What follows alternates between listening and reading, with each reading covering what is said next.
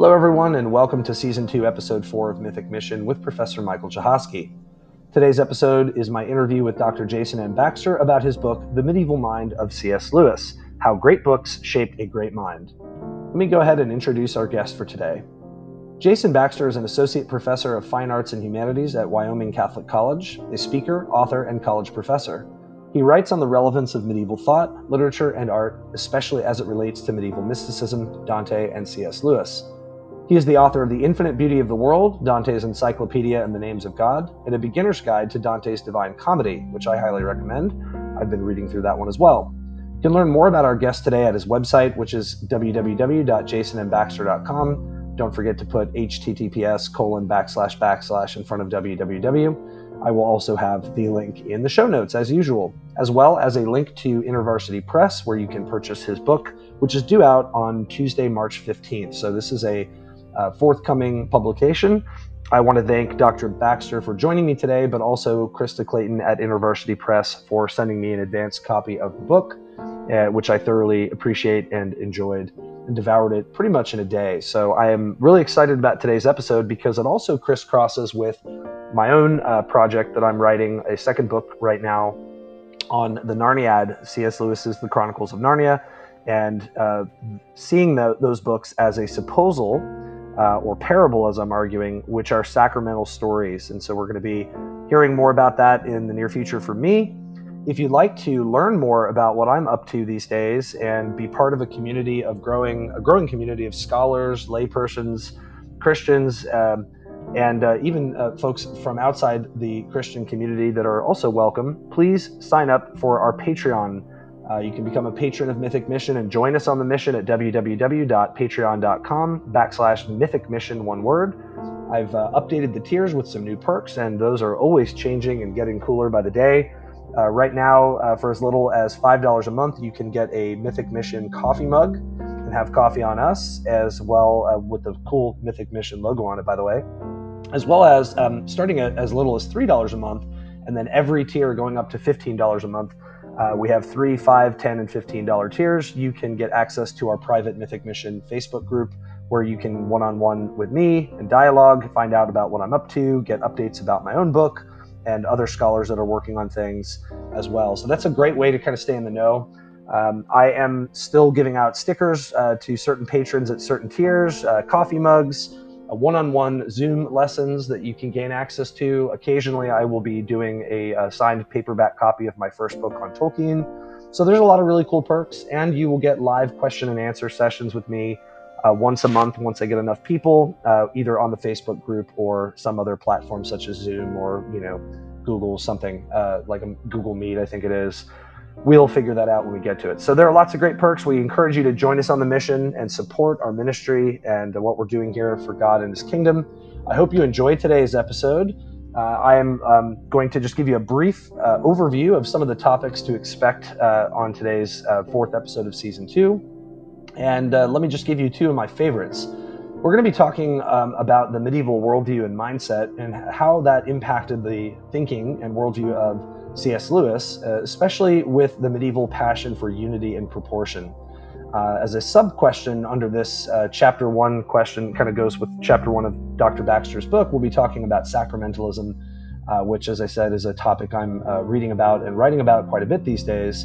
And uh, another one of my favorite subjects is going to be Dante. I haven't read him in many years, and Dr. Baxter's book has reinvigorated me and has uh, given me a, another um, good excuse as if I needed another one, right? I should be reading Dante regularly as a humanities guy. Uh, and I um, want to recommend his introduction to Dante's work, uh, the beginner's guide uh, that Dr. Baxter has written. And also, uh, if you are a medievalist and you love medieval literature, if you love Dante, definitely pay attention and take notes in today's episode. I'm sure he's going to have a lot of things uh, worth hearing and jotting down. So, just two uh, topics of uh, about eight or nine that we have that we're going to talk about today. I look forward to it. I hope you do as well. Thanks again for uh, listening, and please join us on our mission at patreon.com or check us out at www.mythicmission.com to learn more about me, the podcast, and what else I'm up to. Thank you, and God bless. Uh, and thank you, Dr. Baxter, for joining me. Thank you. Been looking forward to this. Yeah, me too. Me too. So let's um let's just start with why did you write this book now, uh, and could you speak a little bit to the personal relevance of C.S. Lewis to you? Yes, I don't think I understood why Lewis was so relevant to me until I wrote the book. Um, I mean, I probably like a lot of your your listeners and watchers. I have read Lewis from the time I was a teenager with admiration, both his for me, it was actually his nonfiction before his fiction, but uh, loved his sermons and found them. I think I had a response to Lewis, how Lewis describes in Surprised by Joy, his own response to G.K. Chesterton, and in which he, as a young atheist, was surprised that he actually liked Chesterton so much and concluded later, years later, that he thought it was his holiness or he says that about George MacDonald, right? But both MacDonald and and uh, Chesterton had this kind of quality of of of holiness, and I think it's that's what has attracted me to to Lewis.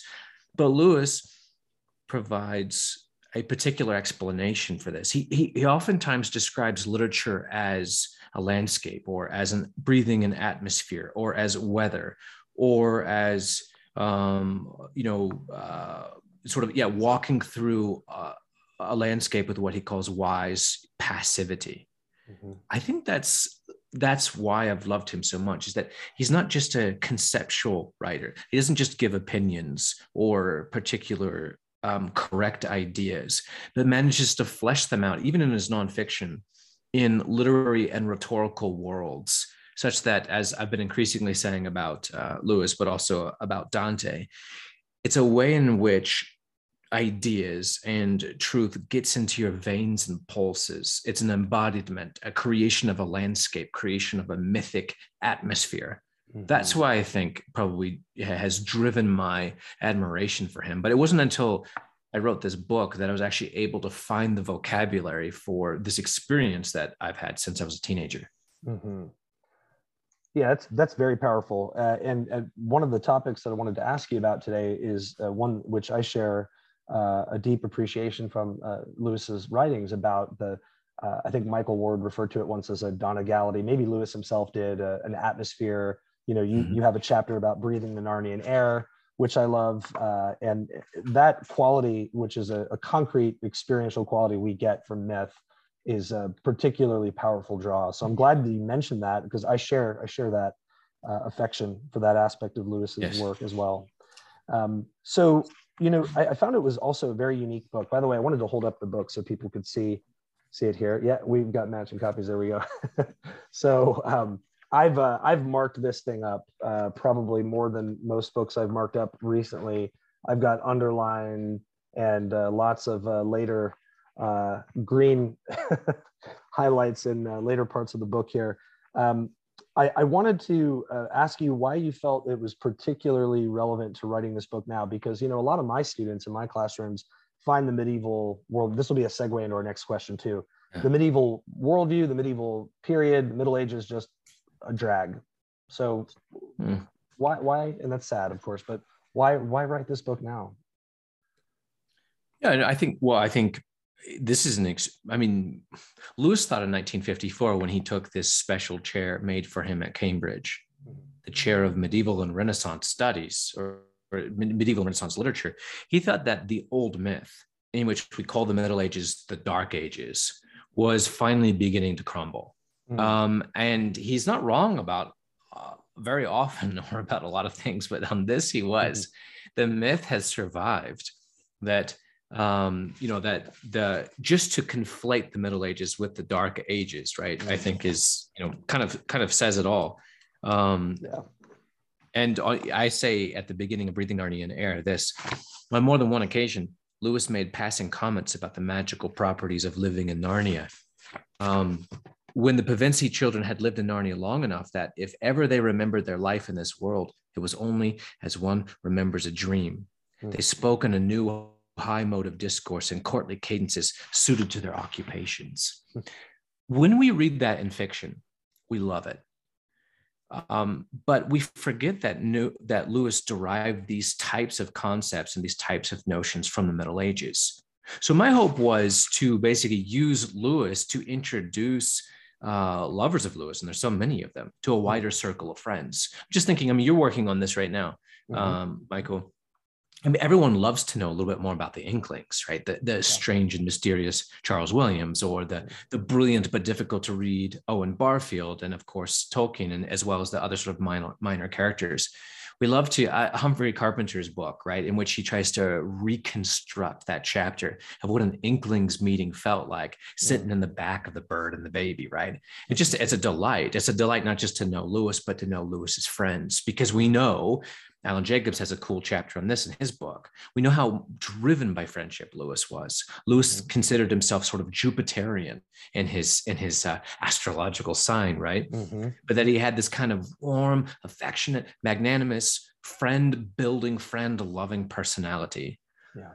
What is fun to discover about Lewis is that Lewis didn't exclude the circle of his friends to the merely living, but like Chesterton practicing a democracy of dead, hmm. seemingly developed real affection for old Boethius and Virgil and these these dead authors, such that I think we could almost think of Lewis's medieval authors, especially Dante, especially Boethius, especially you know probably Plato, to a certain extent Aquinas, some of the 17th century Anglican theologians, as extended members of the Inklings that Lewis would have loved to have spent time with Thomas Traherne, oh, yeah. if only they just didn't happen to be dead. Yeah, yeah, I, I, love that. That that's uh, I, I, I got that sense that you know, uh, and I, I, recall what you mentioned about uh, Chesterton's uh, Democracy of the Dead. This long chain of uh, you know heroes, literary, philosophical, theological heroes that Lewis had, and the other Inklings had is kind of an extension of their group. It's a it's a lovely idea and uh, and and yes, thank you. I think we can see that the medieval uh, worldview of Lewis is very relevant, and this um, this perspective hasn't died out. And uh, like much like many predictions about the dying out of religion too, I think was was wrong as you said that this is still with us, and we should uh, take a closer look as to why this is such an important perspective on the world. In fact, in the next unit of my intro classes, I'm doing a bit of a introduction on what we can learn from the medieval perspective of the cosmos and how that can just change the way that we think about all sorts of things. So so valuable, very important. Uh, yeah, and on I, that note, oh, sorry, ahead. I was just remembering. I was just remembering another passage. I think your yeah. your, your readers might uh, or your listeners might enjoy. Please, um, is at the beginning of chapter one, mm. uh, the Lost Cathedral. Uh, mm-hmm. This is Lewis. In the popular imagination, as Lewis joked more than once, the term Middle Ages evokes a misty blend of knights, castles, witch trials, torture devices, armor, superstitious peasants covered in dirt, and maybe a dragon and princess thrown into boot. Need it be said? That was not how Lewis envisioned the time period. Um, but like you said, I think a period of like in- incredible intellectual sophistication, which even though again, as Lewis talks about in his own sort of meditation on kind of science and theology, mm-hmm, mm-hmm.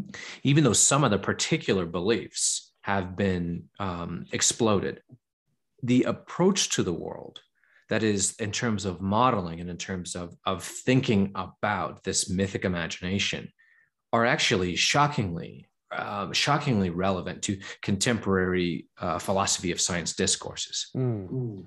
Let's let's, let's talk, let's about, talk that. about, that. I'd like to uh, to ask your opinion on, uh, of course, what what this what what you meant. I think in the introduction by the long Middle Ages, and then to tell us a little bit about Lewis as a medievalist and what exactly is entailed by that.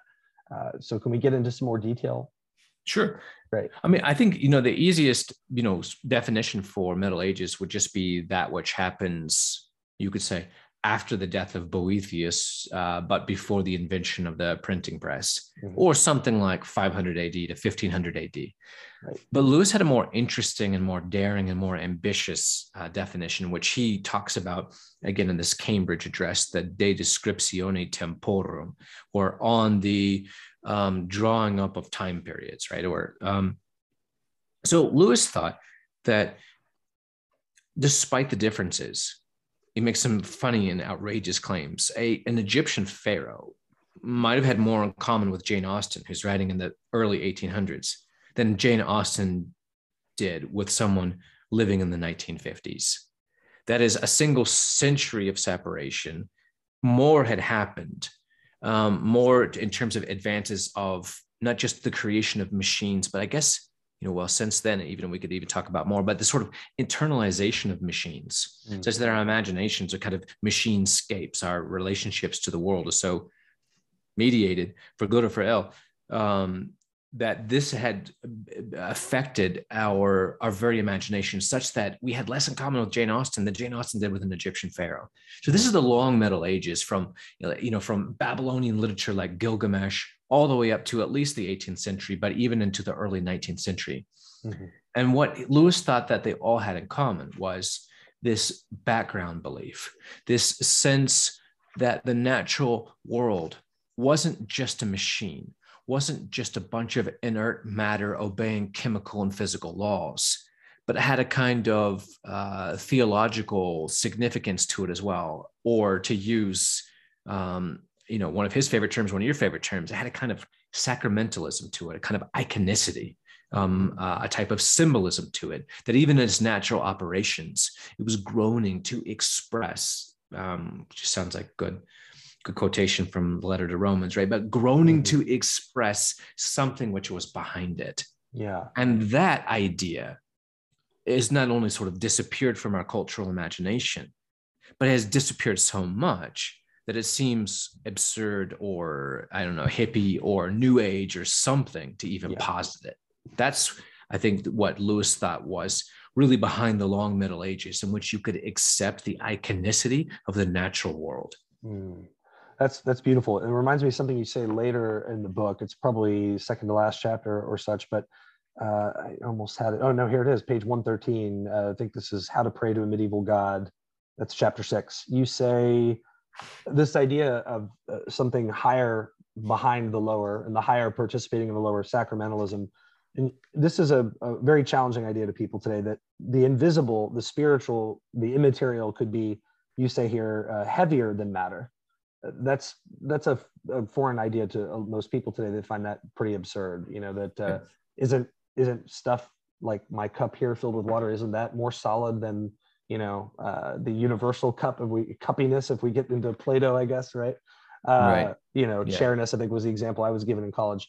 Anyway, um, yeah, I, that that's a challenge. Professors of philosophy are always dragging chairs into their lectures. I know. It, just, it shows the sort of standard of entertainment that they have. It is tables, chairs. I think those were the two the two chief uh, tables images. and chairs are as exciting as a professor of philosophy can get. Yes. Yeah, yeah, we we do our best. um, so I think uh, you know this kind of gets us into the the next topic I'd like to discuss a little bit more. Could we uh, expand a bit on sacramentalism and what is meant by that? Maybe taking up with it the challenge of this uh, this notion that the that which is invisible is more eternal it's heavier it's more substantial yeah, yeah. the weight of glory mm-hmm. um so i think this is one of the many instances in which lewis is a little tentative a little hesitant to hazard his own theoretical explanation and what he does so much he sort of clears he clears away the misconceptions and he just wants us to be able to take the uh, the medieval approach to sacramentalism seriously, or at the very least, to put it in highly negative terms. He doesn't want us to merely dismiss it. And so, I mean, you'd love to you'd love to sit down with him and um, be one of his his buddies, one of the Inklings, and begin to ask him some of the particulars.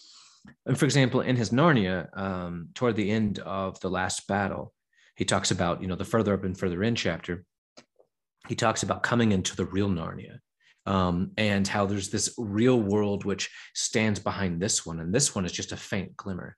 You'd love to ask him, could you go into the details in that? I mean, in what particular way? And it's it's not something that I think he, he he's very he's very hesitant, very tentative about it. You remember in the weight of glory, right?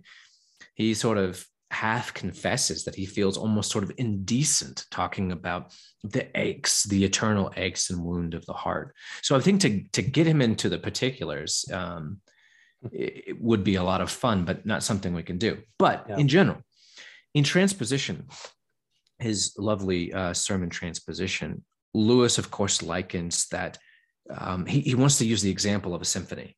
I I have I have Mahler on my mind just because it's these huge symphonies. He scores them for sometimes, you know, three, 400 uh, different instrumentalists. They're very complicated. In a world before exact recordings, And even to say in a world before, you know, uh, records or even gramophones, what do you do? Well, you have to have a talented musician create a, you know, a piano version of that, a piano transcription, a piano transposition. If you know the symphony, when someone plays the piano, you can reconstruct the complexity of the higher language of the or of the orchestra in your mind. If you don't, you can't. Right. This is Lewis's, I think, one of his sort of favorite metaphors for how to explain what our ancestors, what the medievals, what the pre-moderns thought about the spiritual world. That it's this higher level language which does its best to express itself in the lower la- level language of, of natural phenomena. Or quoting Boethius, time is the imitation of eternity. Right. Such that this world, oftentimes, and this I think connects to his own joy moments, feels yeah. saturated, feels super saturated. Um, sometimes a, a, bright sunny day with uh, with family and friends feels more than just the sort of recreational pleasure of it. But it feels that it's as if gesturing is too full, too saturated to be explained by its own natural causes. Mm-hmm. Well, Lewis would just come in and say, Don't you know what our ancestors said? Of course, time imitates eternity. This own natural world, like Anglo Saxon, trying to translate a Latin text, hmm. right? It's kind of a big funneling process because you have a huge vocabulary trying to get into a small one. Right. He's doing the best it can to gesture at that which is behind it. That's something like what Lewis admired so much. And to my knowledge, I'm not exactly sure if he ever, you know, fully embraced the the theoretical descriptions of a Plato or of a Plotinus or a Proclus or a Dionysius, the Areopagite. I don't know if that's what he thought he was doing, because right. he thought of himself, as I argue, more like a British Boethius, mm-hmm. who was less concerned with making razor sharp distinctions. Most professors like to talk about difference, right? Yeah. But Lewis wanted to talk about sameness and unity. Um, and he thought, I think he, he thought he was imitating Boethius in that way. So just sort of creating a space in which this is maybe more attractive than you thought and more relevant than you thought. Mm-hmm. I think the key term for that is the transposition and thinking about that gargantuan symphony and all yeah. of its complicated orchestration, trying to fit itself into a mere piano key I, I or, or, a mere piano piano um, set of keys. Right. Yeah. No, that's that's a, an excellent uh, description of sacramentalism. I think gives us those those concrete images we can hold in our mind to help us uh, imagine and grasp the more abstract points there, uh, which uh, it's a delight to think about this subject. And I'd love to talk about it more, but there's so many great uh, topics I want to get to today in your book. So I want to move into a related topic. Um, I, I, get the sense from your, your book and others that, of course, Lewis saw, you know, myth as a sacramental kind of story. Um, and that uh, he loved this particular quality you alluded to earlier about the Narnian air, the atmosphere, the Donegality or the, the Londonness of London. I think he says, you know, the, the, that sort of je ne sais quoi of mm-hmm. where you are. Could we talk about why he loved this this idea that may seem kind of trivial to some people? I, I, I don't, but uh, could we speak to that atmosphere of the story and why Lewis felt it so important? Yes, the thing itself. Yeah. Um, yeah. yeah at, at one point, he says, for for me, reading a novel is not about the characters. It's more than that. It's more that for me, a novel or any work of art is primarily a thing, an mm-hmm. object, enjoyed for its color, proportions, atmosphere, its flavor, the Odyssey ishness of the Odyssey, or the lyrishness of King Lear. Yeah. And then and, and then just on the next page, I have his great letter to Joan, in which Lewis, what a saint, patiently receiving all these manuscripts from his admirers, reads these stories from these kids, right? And then writes them like little critiques. Mm-hmm. Yeah, you know, uh, Walter Hooper says he spent two to three hours a day responding to these letters. Um, and anyway, so reads this little story and writes this gentle, loving letter back to her and says, Look, you do a good job sort of describing the outside of it, but you never describe what he calls the thing itself. Mm. If you become a writer, you'll be trying to describe the thing all your life. And lucky if out of dozens of books, one or two sentences, just for a moment, come near to getting it across. So I think you're exactly right. The the the question of the power of literature as achieving or as seeking the thing itself, the lyrishness of Lear or the Odyssey-ishness of the Odyssey, or that elusive essential quality. That's the brilliance of literature, but of course, it's also related to this sacramental imagination.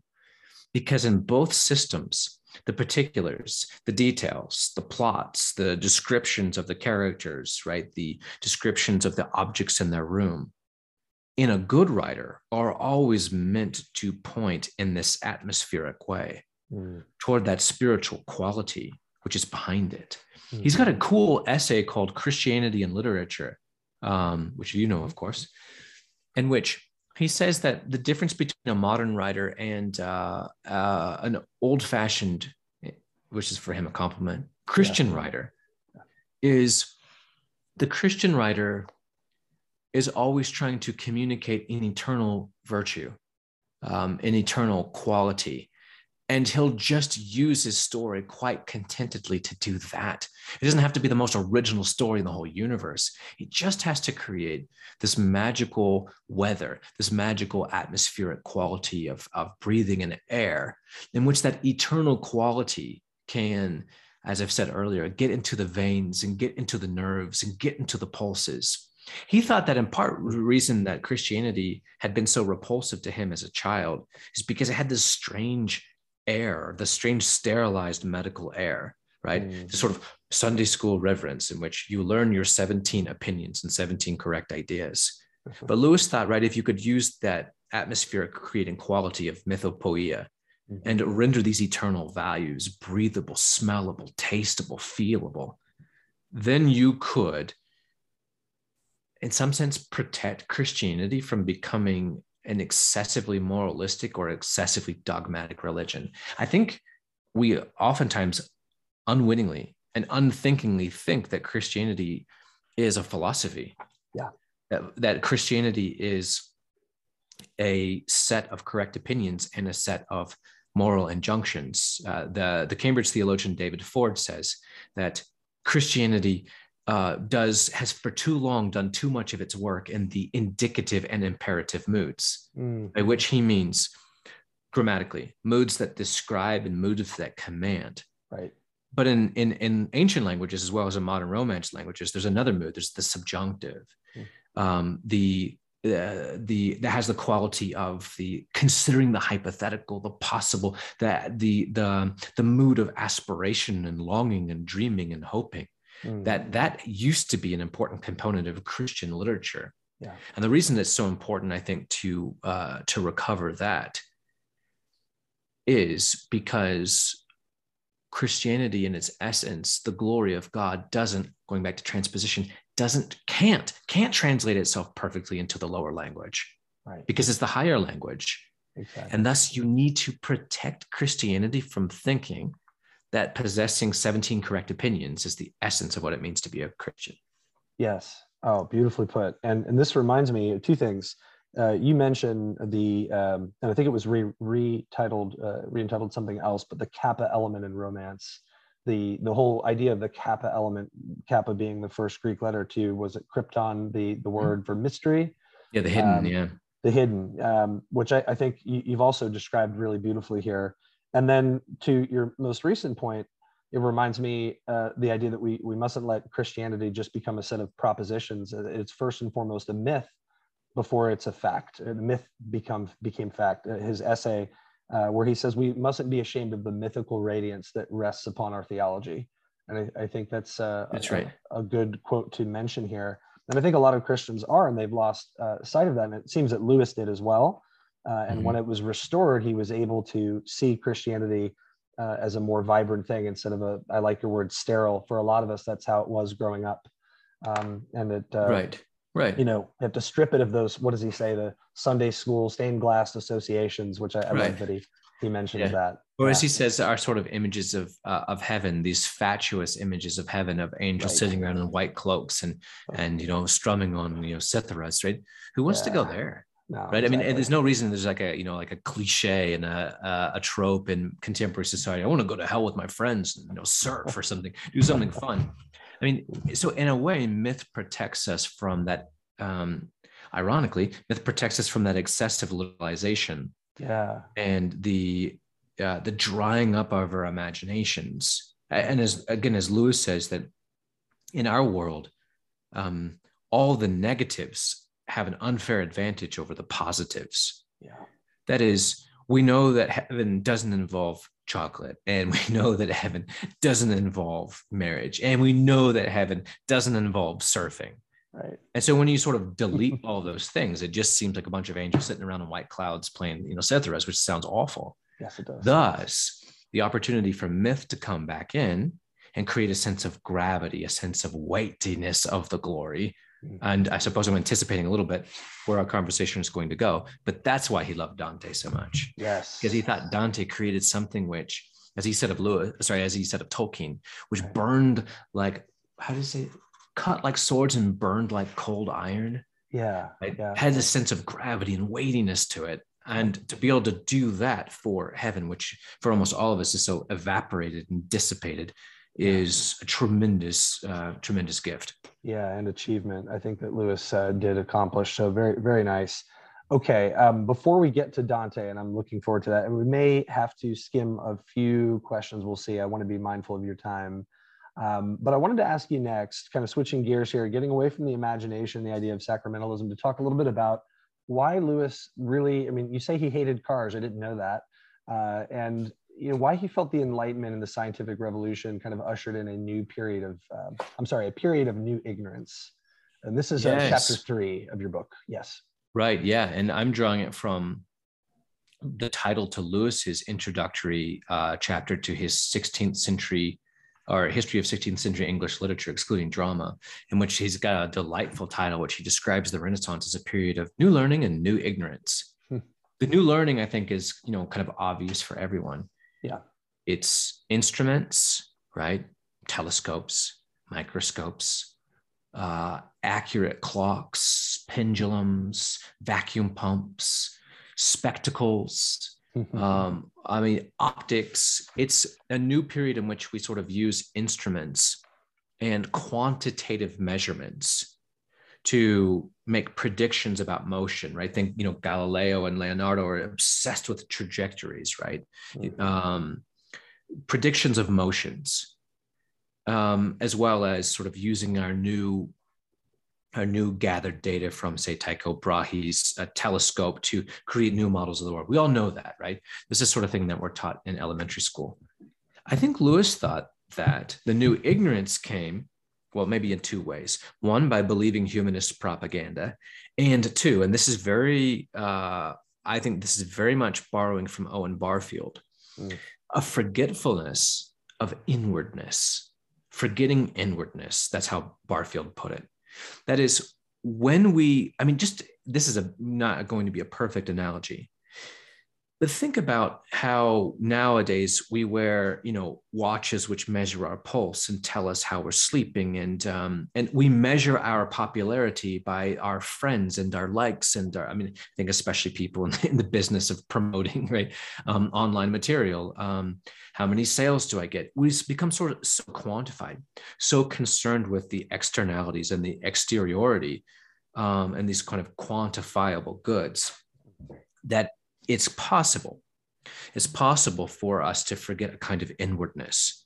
And I think you and I, if we, you know, talk to our students about this, this is the one time I see my Gen Z students sit on the edge of their chair hmm. because they know the difference between their socials and their images and how they sort of project themselves into this virtual space and how they actually feel about themselves or whether or not they actually have the capacity for intimacy or, or deep friendship, all things, of course, which they crave yeah. but they feel almost sort of ensnared in these kind of projected images. Mm-hmm. If you could take that, obviously Lewis is not yet living in the great age of social media, um, but if you could take that sort of idea, Lewis felt it already beginning in the 1500s and 1600s.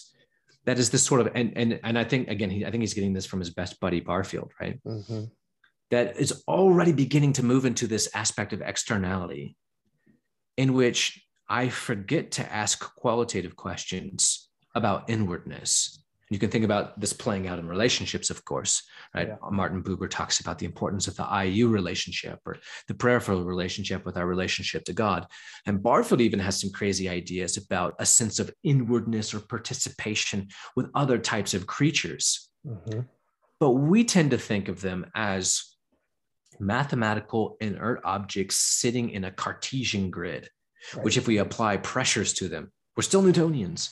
If we apply pressure to them, we cause them to move and we can predict their motions, thus a loss of inwardness. I think that's what drives Lewis the most and sort of frightens him the most yeah. of, um, and hence the new ignorance, yeah. as well as the belief of humanist propaganda. He Right. cites one example of a student, uh, I think this is in the Cambridge uh, inaugural address, one example of a student who had read loads of medieval poetry and yet when he sat down to an exam he wrote he wrote that um, thomas wyatt was the first one to struggle ashore from the tempestuous seas of the dark ages. And lewis is really puzzled about this. Wait you you've read medieval poetry right? You've read roman de la rose right? You've read jean de meun you've read dante and they're highly artificial formal gorgeous gem-like gardens. How Mm. can you describe that as the tempestuous? So i think in some sense that's another form of new ignorance Yeah. the chronological snobbery of Oh, yeah. us assuming just because this is i'm going to anachronize this a little bit but just because our ancestors didn't have iphones in their pockets that they didn't possess a type of depth of wisdom that's a new ignorance as well Absolutely. the loss of the sapiential quality of Yeah. living uh, for us right knowledge is expertise is Right. being able to predict trends and to know facts whereas for our ancestors they thought there was a heart component it was Mhm. wisdom it was um, maybe even contemplative in some situations that's what evaporated when the new learning caused the new ignorance Yeah. Oh, beautiful. And uh, it reminded me of something you say at the beginning of chapter three uh, that Lewis writes. Um, I think it's in Surprised by Joy. He says uh, about cars that, that it annihilates Yes. space. yes I, I read that a couple times and I'm like, what? And then he says, it does. And I'm like, yeah, it does. And I, I cannot stop thinking about it now when I'm in the car and I'm thinking, wow, um, this might be quite quite a journey. Like uh, Frodo took into the old forest. You know, if I weren't actually traveling 55 miles per hour in a vehicle. And you know all of that you you lose so much. You lose so much out on observing the world observing people. We we like to talk about people watching. And just with that those two words i, I started thinking about a lot of different things. And um, another another thing that's been lost. So well yes something that I- no longer want to lose touch with, uh, as a great segue, is Dante. And uh, thank you for writing such a beautiful chapter on Dante's uh, Divine Comedy, uh, which I, I know I'm, I'm skipping over one of our questions. If we have time, we'll come back to, but I wanted to make sure that we got to this one. Um, so this is a chapter five question. So I say, I said to you, uh, you know, I've not read Dante in years. I'm a little rusty, but this chapter really made me want to go back. So I bought your other book. Um, Oh, cool. Yeah, introducing Dante, and I, I've also um, got Mark Musa's, I think, translation of it that I'm, I'm working through currently and kind of just getting through. Yeah, yeah, getting getting back into it.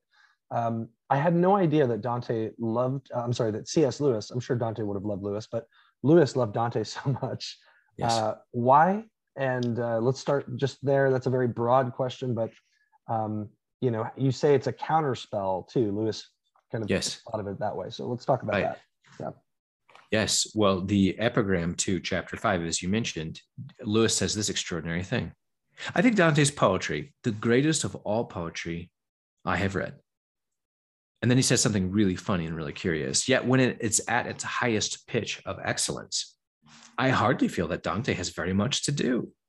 Dante's the greatest, but also it was, the, it was easier for him to write poetry. Huh. There is a curious feeling that the great poem is writing itself, that the tiny figure of the poet is merely giving the gentlest guiding touch here and there to energies which, for the most part, spontaneously group themselves and perform the delicate evolutions which make up the comedy.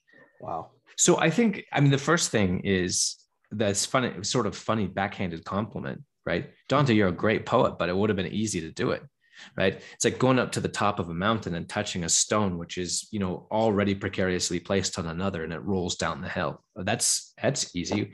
You know, the, the difficulty is carrying the stone up, right? That's, that's modernity for Lewis. Um, so I think it, it already goes back to the first part of our conversation Mhm. in a sacramental world, as I say, physics is a, is prayer. Understanding the natural, uh, just just recording the natural operations has a kind of theological saturated quality. Mm-hmm. If that's the case, and then if Dante is just you know you know a B minus journalist, but describes that you know the the um, the cosmic image, right? The the model, the medieval model, as Lewis calls it, then he's already created um, if he's a B minus journalist who just does that, he's created an A minus poem, right? Mm-hmm. Just to begin with, precisely because of that sense of sacramentality, that sense of saturatedness that we talked about earlier. Mm-hmm. But as Lewis kind of continues to meditate on this, and this is um, this is a surprisingly good and interesting scholarly article that Lewis wrote. Uh, and, he, and he, he, did it in two different in two different uh, versions, but similes in Dante. Mm. Lewis goes through the last 11, they're called canti, right? These little 150 line bits of poetry. Mm-hmm. He goes through the last 11 canti of Paradiso.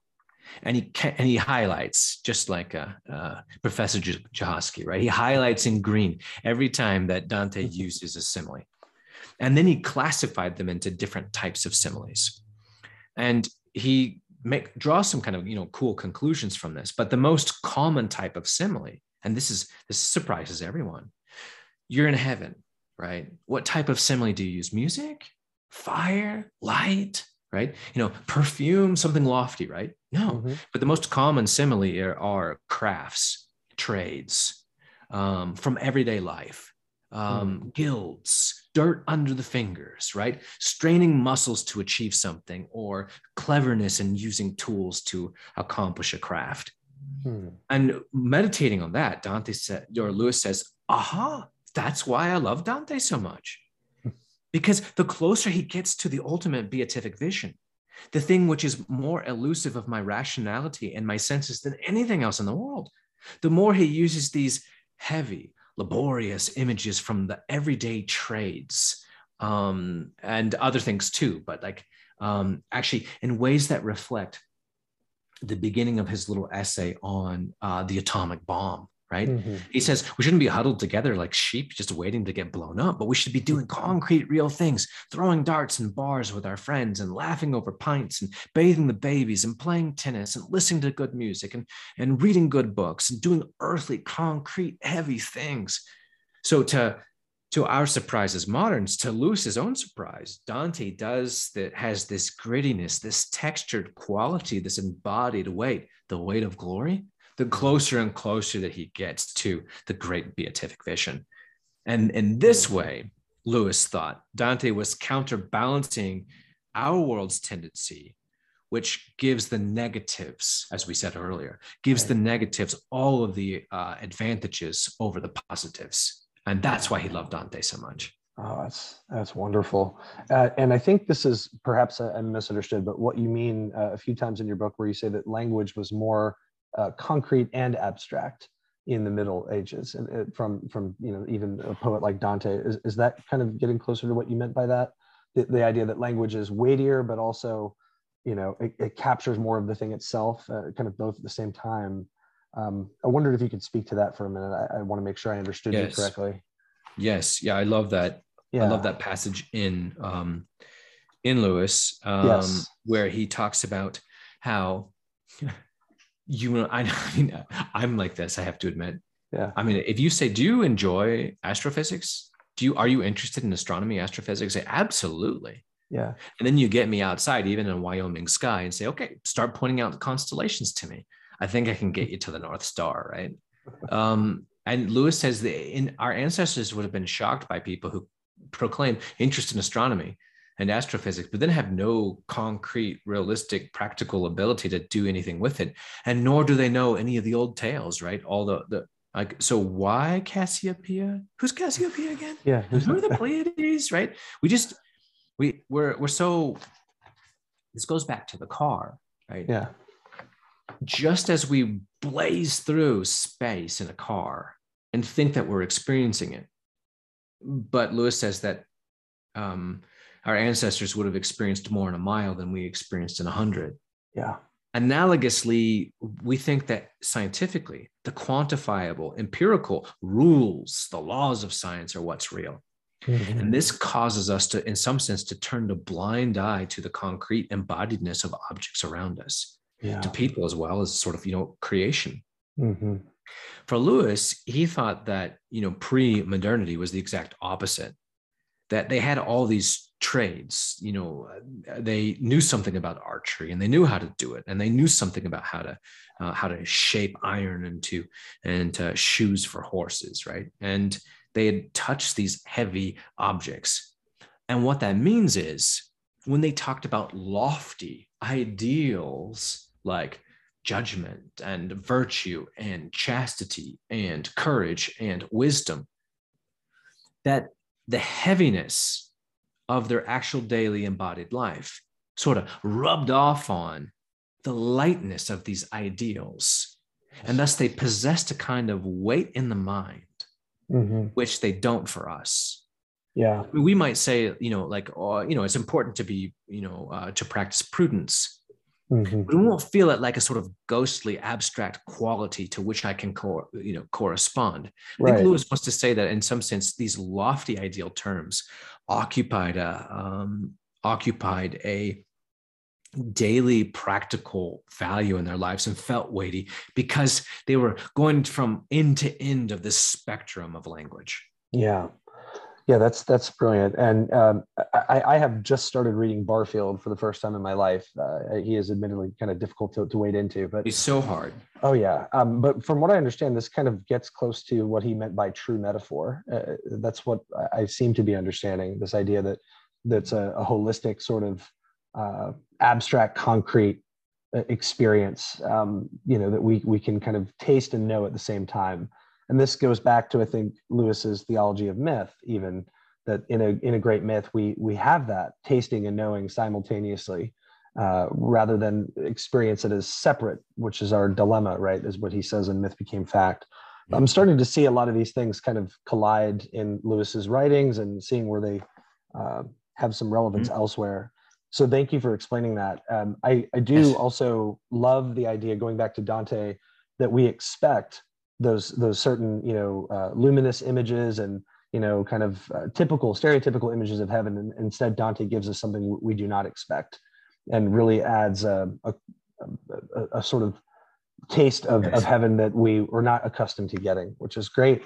Um, yes and I want to encourage anybody who picks up your book to pay very careful attention to this chapter, especially pages 92 and 3, where you go through all of the similes, all, all of the images that um, are just stacked yes. up. And one of my favorite passages here, uh, I want to see if I get it on page 94. You say that toward the end of Paradiso, for example, there's one scene in particular, um, the uh, is it the Canti 30 and 31, yes. um, that illustrates the medieval poet's delight in stacking up image upon image, creating, I love this, a kaleidoscopic poetry that gives a dizzying sensation of exhilaration. That, from the little I remember of, of, of Dante, sadly, uh, that's going to change.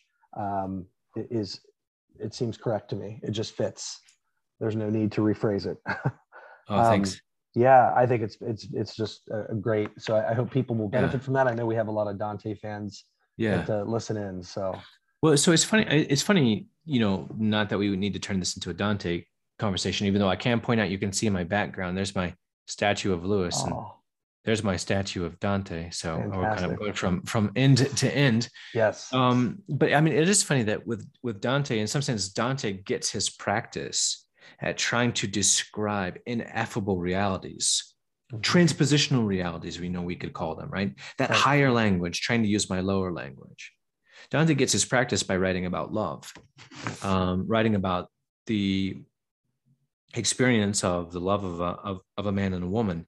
Mm-hmm. And everyone knows the sort of sensation of sort of like, you know, initially falling in love and trying to describe what it's like. Mm-hmm. And you find yourself saying really strange things, but also contradictory in order to indicate the intensity of it.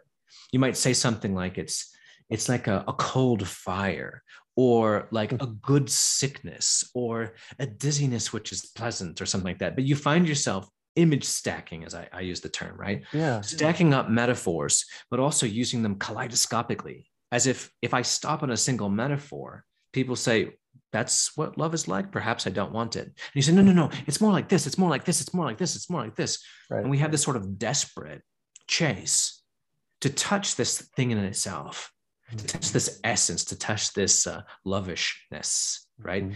And thus we have to use this um, kaleidoscopic imagery to try to get at it. Right. So in my reading, Dante, the love poet, the young love poet in his 20s, becomes Dante, the sagacious, uh, you know, theological poet in his 40s. Mhm. Um, but in some sense, there's a beautiful sort of continuity throughout that.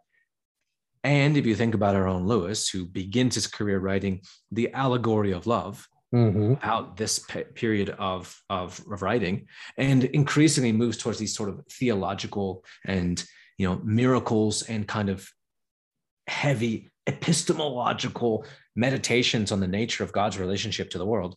Mhm. Lewis himself follows an exact trajectory that his own Dante did. Yeah, that's that's amazing.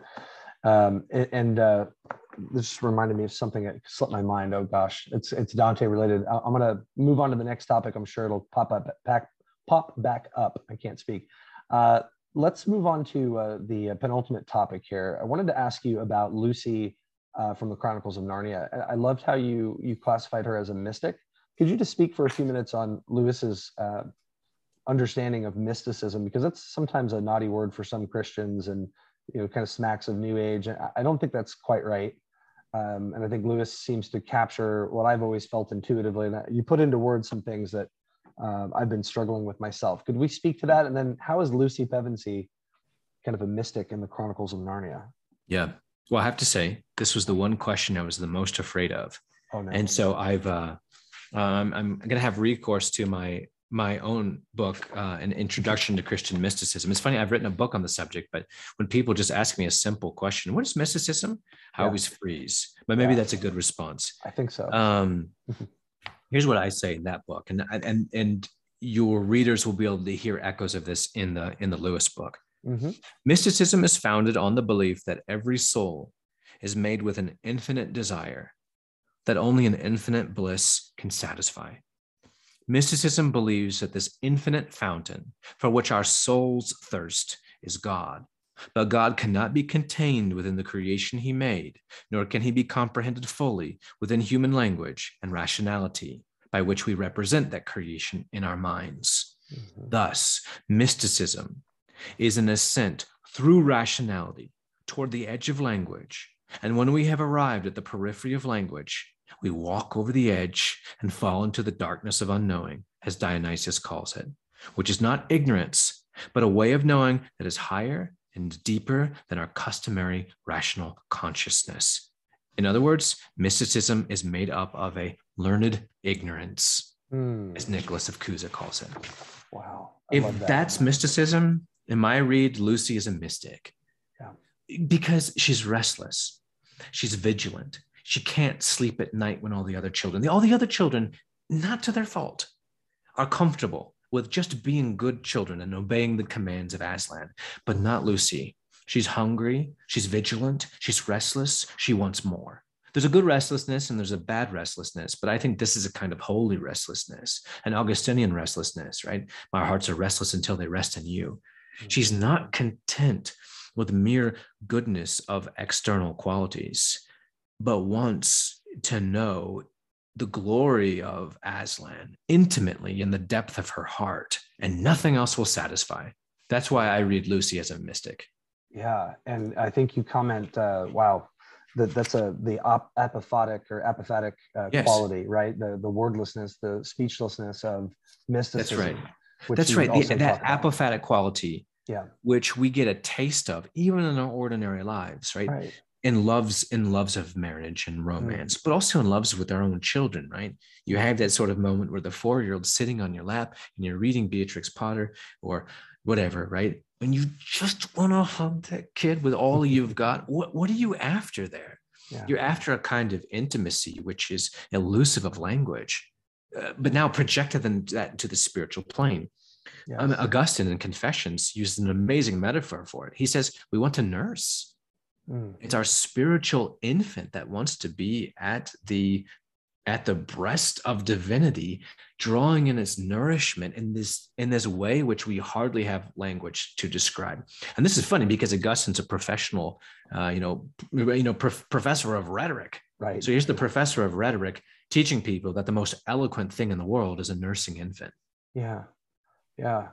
Um, I, I, remember what I was going to say earlier. Now this kind of ties up Lucy and Dante, but the idea um, you've been kind of uh, talking about here, the, the, piling up of images and the inescapability of um, or inevitability of metaphorical language that we all have to resort to, especially when talking about the divine.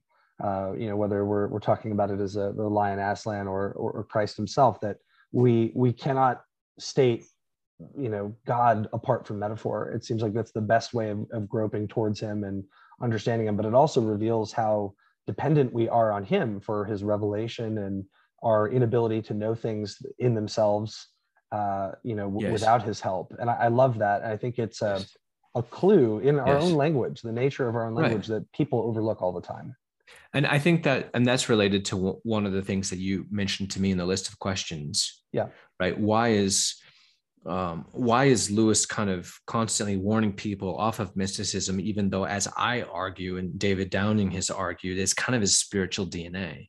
Yeah. Uh, Lewis is Lucy. Yeah. Those are the kind of deep hungers that he has, right? Yes. And if you look just at the very end of Four Loves, right, talking about love for God, there's a glorious paragraph Mm-hmm. But then Lewis kind of sweats it away really quickly and wants to go back. I think it's in part because he's worried about um, these, you know, us thinking about God as some sort of like spiritual black hole, right? right? Or the force in the universe, right? Which mm-hmm. doesn't make any demands. But the reality is, Christianity is complicated. Yeah. And that elusive God who's beyond my language also decided to be born as uh, a tiny infant and be held in the arms of human parents. So I think for Lew- for for Lewis, it's very important in our efforts to recover the transcendent majesty of God, not to overcompensate and forget the positive aspects. You remember those funny moments, right, in which doubters are sometimes brushed with the whiskers of Aslan, right? Mm-hmm. They, they want to talk about right the um, the majesty of Aslan. You we must be a great king, yeah. but then all of a sudden there's Aslan in the concrete flesh pursuing him in particular. Yep. I think that's in part why Lewis feels he has to create a, um, a safeguard around mysticism yeah. because the negatives can never be taken exclusively without in Christianity this extraordinary positive quality. Yeah, it's a, it's a, at its heart is a paradox and and many paradoxes flowing outwards from the incarnation, I think, and and that's what makes uh, wrestling with Christianity difficult but rewarding, deeply rewarding. And, yes. and speaking speaking of that, as we round out um, an interview that I, I, wish we could continue much longer, uh, we'll have to have you back on the show and maybe focus on a few of these. But um, we've tasted quite a few chapters out of Dr. Baxter's book here, but there's nothing like picking it up for yourself. I uh, want to remind you all again, you can get it on his website. It'll be in the show notes. You can get a signed copy that he's uh, kind enough to send to you. So uh, please look into doing that. Before we conclude, though, um, could you tell us a little bit about your conclusion in your book? Because I enjoyed what you meant, um, well, I think I understood what you meant by nostalgia for the future. And I'd like to finish on that uh, because I thought that was a very powerful way to end your book.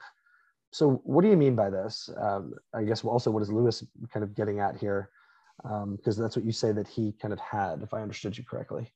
Right. Yeah. I mean, something again that, you know, is seeming the Inklings had these conversations among themselves and of course, they all love old books. Tolkien loved even older books than Lewis did, right? Lewis's books look all modern and progressive in contrast to Tolkien's books. But they all felt that antiquity, and this is especially when you read it in its strange, original, difficult language. They all felt that ancient text had a had a sense of draw, had a sense of uh, of eternity resting on them, sort of you know go, covered in gold and dust, and they loved that quality. But as Tolkien began to put it to himself, it's not so much their antiquity, but it's a kind of like ur antiquity. It's a something which is older than old age, something which is older than antiquity, something which is underneath trying to express itself, but the ancients were, were closer to it, but not necessarily because they were older. Right. If that's the sort of quality which exists in presence, but best express itself in antiquity, it's not really in time though. That's what I was trying to get at with this sort of nostalgia for the future.